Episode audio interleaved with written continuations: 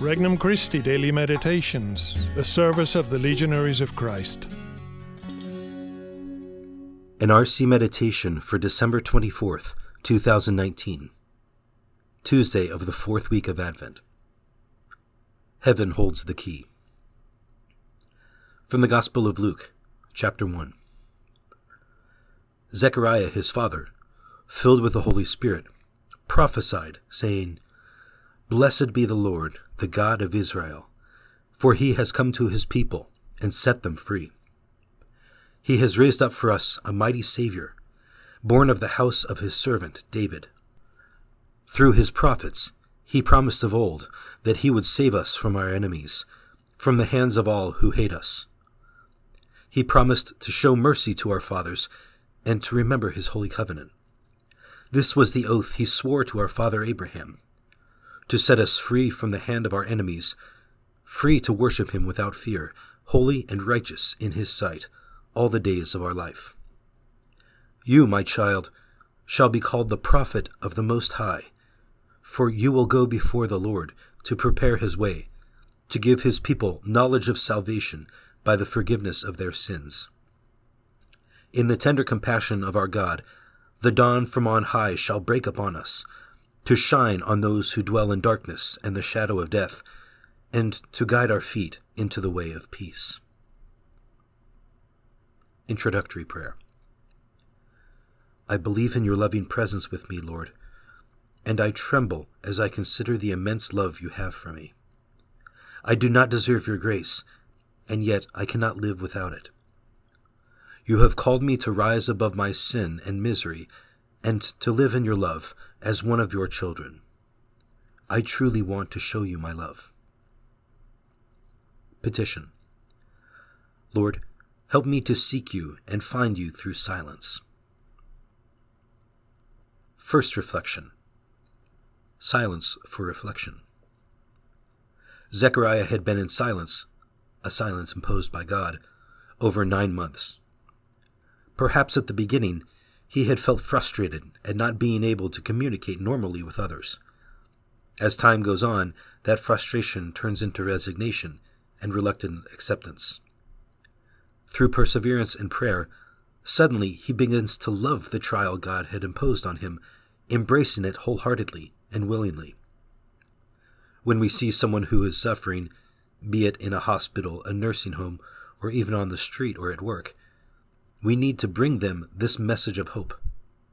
Suffering has a meaning, a redemptive value, if we unite our sufferings to those of Christ. Second reflection Silence for union with our Lord. We see that Zechariah's nine month retreat has provided him the opportunity for a closer contact with God. Through prayer, he has been brought to a deeper and experiential knowledge of God which has converted him into an apostle in his desire to share this experience with others. As his wife's period of waiting results in her giving birth to a prophet, so Zechariah's incubation period also turns him into a prophet. He foretells the salvation for his people is near at hand. We will have words of wisdom and encouragement for others when we have discovered how to be alone with God in the secret depths of our hearts. Silence is a vehicle for achieving this intimacy. Third reflection Silence for praise. At some moment during his tribulation, Zechariah would recall the angel's words, You will be speechless and unable to talk until the day these things take place. Hope would invade his heart. The day is coming when he would be able to speak again.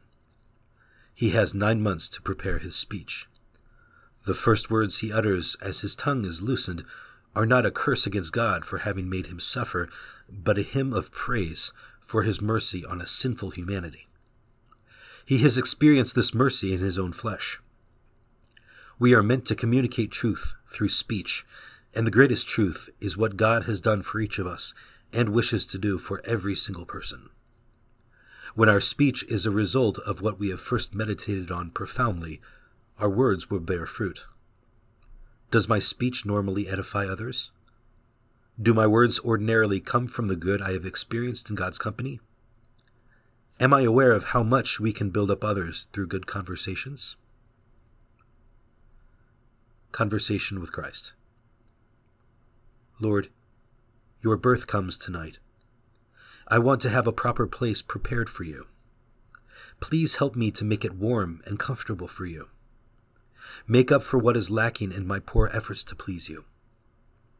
O King of glory, may my every thought, word, and deed of this day be a fitting homage for your coming. Resolution Today, I will strive to edify others through my words. For more resources, visit regnumchristi.org or download the Regnum Christi English app today.